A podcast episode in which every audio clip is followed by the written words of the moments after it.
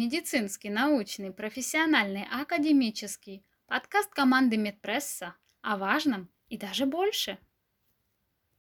Добрый день, уважаемые слушатели Медпресса. Сегодня предлагаем вашему вниманию следующую тему. Возможности профилактики перипротезной инфекции у пациентов с высокой степенью риска.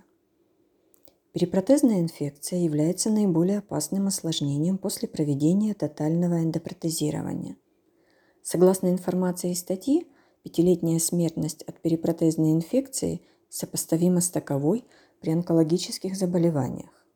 Вышесказанное справедливо не только для эндопротезирования тазобедренного сустава, но и для тотального эндопротезирования коленного сустава. Несмотря на достижения современной медицины – на данный момент отсутствуют какие-либо рекомендации, которые помогают гарантированно избежать перипротезной инфекции. Постоянно совершенствующиеся протоколы профилактики способствуют уменьшению ненужных рисков в послеоперационном периоде, однако не снимают проблему полностью. Курация подобных пациентов зачастую осложняется еще и сочетанными заболеваниями, которые увеличивают риск развития осложнений – Широкое применение антибиотиков, с одной стороны, позволяет возвести стену на пути распространения бактериальной инфекции, а с другой способствует развитию антибиотикорезистентности. Стандартизация протоколов для пациентов, находящихся в группе риска, позволяет уменьшить вероятность развития перипротезной инфекции. Целью данной публикации было проведение обзора по хорошо зарекомендовавшим себя методикам профилактики перипротезной инфекции. Для этого необходимо было проанализировать рекомендации от международных ассоциаций и сообществ, а также данные современной медицинской литературы. С этой целью Европейской ассоциацией коленного сустава была образована трансатлантическая коллегия экспертов, которые на основе своего опыта создали несколько групп рекомендаций для ведения пациентов с высоким риском развития перипротезной инфекции. Авторы обращают внимание, что их статья является мнением только определенной группы членов Европейской ассоциации коленного сустава и не представляет официальную позицию всей ассоциации. Предоперационные факторы, повышающие риск возникновения перипротезной инфекции.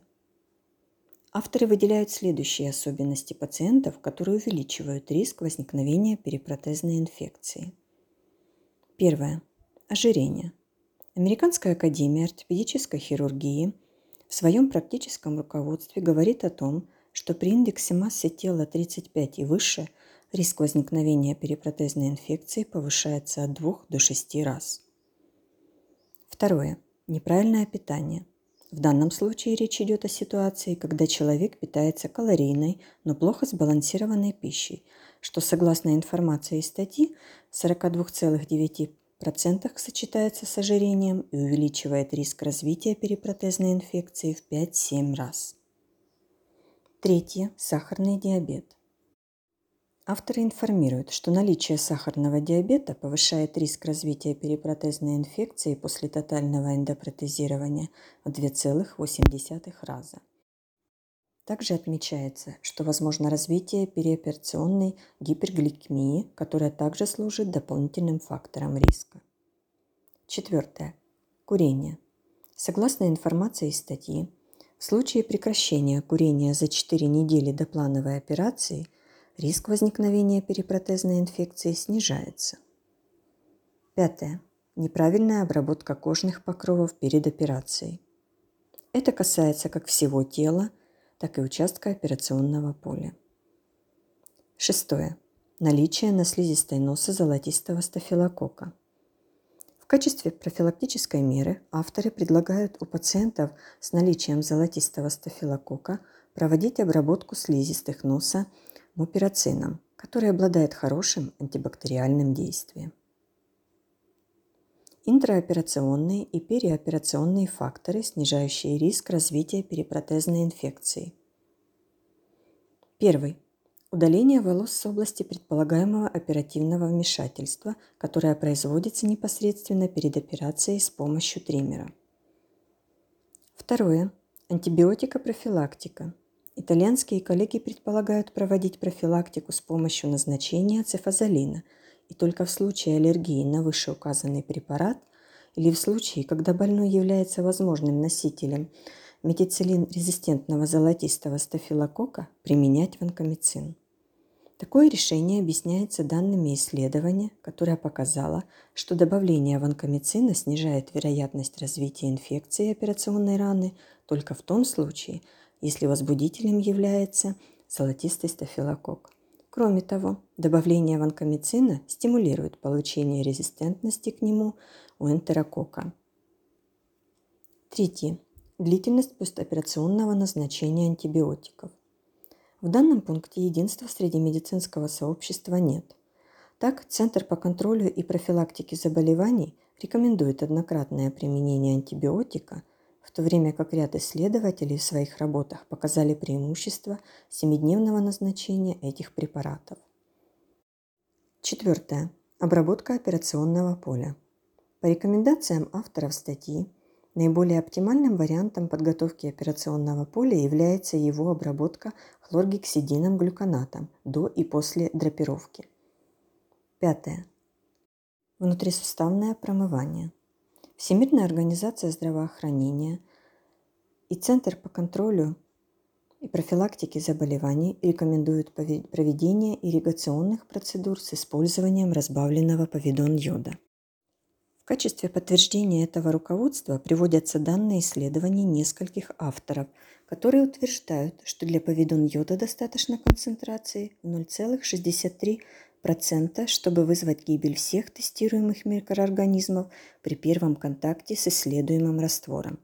Таким образом, становится очевидным, что непосредственное время контакта с дезинфицирующей жидкостью не имеет значения при правильно подобранной насыщенности раствора действующим веществом. Шестое. Антифибринолитики. Рекомендовано применение трониксамовой кислоты с целью уменьшения вероятности развития постоперационной гематомы. Седьмое. Закрытие послеоперационной раны.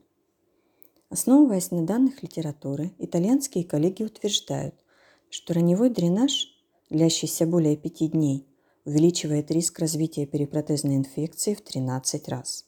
Таким образом, имеются два ключевых фактора в успешном заживлении раны – постоянное наблюдение и правильно подобранное время закрытия. В качестве шовного материала предлагается применять монофиламентную нить с зазубринами. Восьмое. Поверхность эндопротеза. После открытия процесса бактериальной адгезии на компоненты эндопротеза и образования биопленки начали предприниматься попытки по созданию специального напыления на поверхности эндопротеза, которые могли бы обладать бактерицидными или бактериостатическим действием. Были предложены разнообразные материалы и их комбинации. Однако на данный момент достоверных данных о преимуществах эндопротезов со специальным покрытием обнаружено не было. Девятое. Местное применение антибиотиков. Как известно, полость сустава бедна сосудами, что замедляет иммунный ответ и благотворно сказывается на развитии перипротезной инфекции. Такой ситуации одним из вариантов помощи организму в борьбе с инфекцией является местное применение антибиотиков.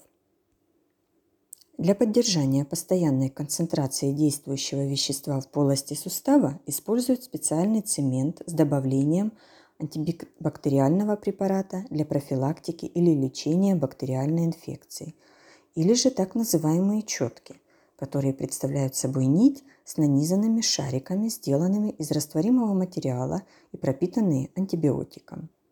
По информации авторов, второй вариант показал себя эффективным средством, которое значительно ингибировало бактериальный рост, не допускало развития биопленки и бактериальной колонизации вызванной золотистым стафилококком или другими бактериями. Послеоперационные факторы, повышающие риск развития перипротезной инфекции. В этой части своей статьи авторы описывают основные биохимические показатели, при определенных изменениях которых пациент может быть отнесен к высокой группе риска возникновения перипротезной инфекции. Таких больных в дальнейшем необходимо вести с использованием специальных протоколов – по материалам данной работы при определении таких групп риска авторы предложили использовать следующие показатели. Уровень С-реактивного протеина, интерлейкина 6, D-димера, скорость оседания эритроцитов в раннем постоперационном периоде. Обычно значения вышеуказанных показателей ведут себя в постоперационном периоде следующим образом. Цереактивный протеин – подъем уровня с выходом на пиковые значения на 2-3 день после операции с последующим снижением на вторую неделю – Скорость оседания эритроцитов повышается с первого дня после операции с выходом на пик к пятому дню. Далее плавно снижается, достигая нормы к 12-26 неделе. Интерлейкин-6 – подъем в первый день с возвращением к норме через две недели. Дедимер – в первый день отмечается скачок с возвратом к норме на второй день. В дальнейшем происходит плавный подъем с достижением пика во вторую неделю. Настороженность в плане увеличения риска развития перипротезной инфекции должно вызвать отклонение динамики изменения любого из показателей от выше представленных сроков. Протокол для предотвращения развития перипротезной инфекции у пациентов с высоким риском. В настоящее время Европейская ассоциация коленного сустава рекомендует обязательное выполнение следующих пунктов. Первое. Использование калькулятора риска.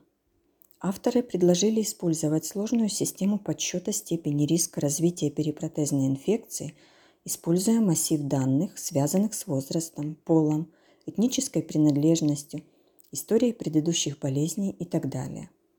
В оригинале статьи, ссылка на которую размещена в начале нашего обзора, представлено очень подробное описание этой методики, с которой мы рекомендуем ознакомиться. Отметим лишь, что согласно рекомендациям Европейской ассоциации коленного сустава, пациентами с высокой степенью риска развития перипротезной инфекции являются люди, набравшие 130 баллов и более. Второе. Предоперационные мероприятия. При наличии сопутствующих заболеваний необходимо провести консультацию пациента с соответствующими специалистами не позже одного месяца до начала операции с целью максимального улучшения общего состояния больного. По возможности привести индекс массы тела пациента к цифре 35 или ниже. Уровень глюкозы не более 10 ммоль на литр. Курильщикам рекомендуется прекратить табакокурение за 4 недели до начала операции. Третье. Интраоперационные мероприятия. Добавление гентамицина к стандартной профилактике цефалоспорином. При этом доза цефалоспорина повышается до 2 граммов у пациентов с массой тела более 80 килограммов и до 3 граммов у пациентов с массой тела выше 120 килограммов. При наличии риска развития золотистого стафилококка авторы рекомендуют применение дополнительного препарата ванкомицина в дозе 15-20 мг на килограмм. В дальнейшем прием антибиотиков продлевают на одну неделю. Ирригация осуществляется перед и после установки эндопротеза с помощью 0,65% раствора повидон йода с последующим промыванием физиологическим раствором – Рекомендовано использование четок, содержащих антибиотики, подробный рецепт которых можно найти, перейдя по ссылке, размещенной в начале нашего обзора. Раневая поверхность должна быть укрыта специальной гидрофобной тканью с серебряной пропиткой на срок не менее 48 часов после окончания операции. Одним из важнейших составляющих успешного введения послеоперационного периода – Авторы статьи называют постоянное наблюдение за состоянием раны. Например, смена повязки в первые 48 часов допускается только в том случае, если она пропитана эксудатом наполовину или более. При дренировании дольше, чем 72 часа, необходимо применять специальные повязки с отрицательным давлением. Если эксудация продолжается более 7 дней, то необходимо провести безотлагательную обработку раны с ее последующим промыванием.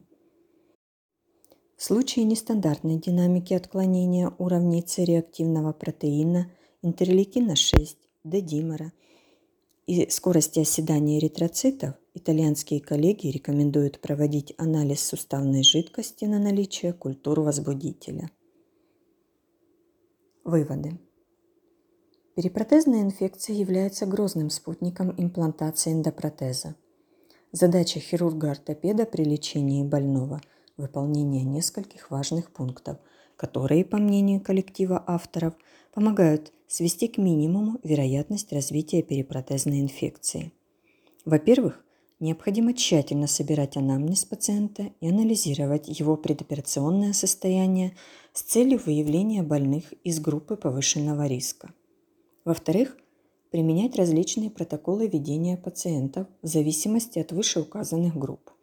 В-третьих, правильно следить за состоянием послеоперационной раны, используя не только внешний осмотр, но и клинико-лабораторные показатели, упомянутые в статье. Спасибо за внимание. Медицинский, научный, профессиональный, академический подкаст команды Медпресса о важном и даже больше –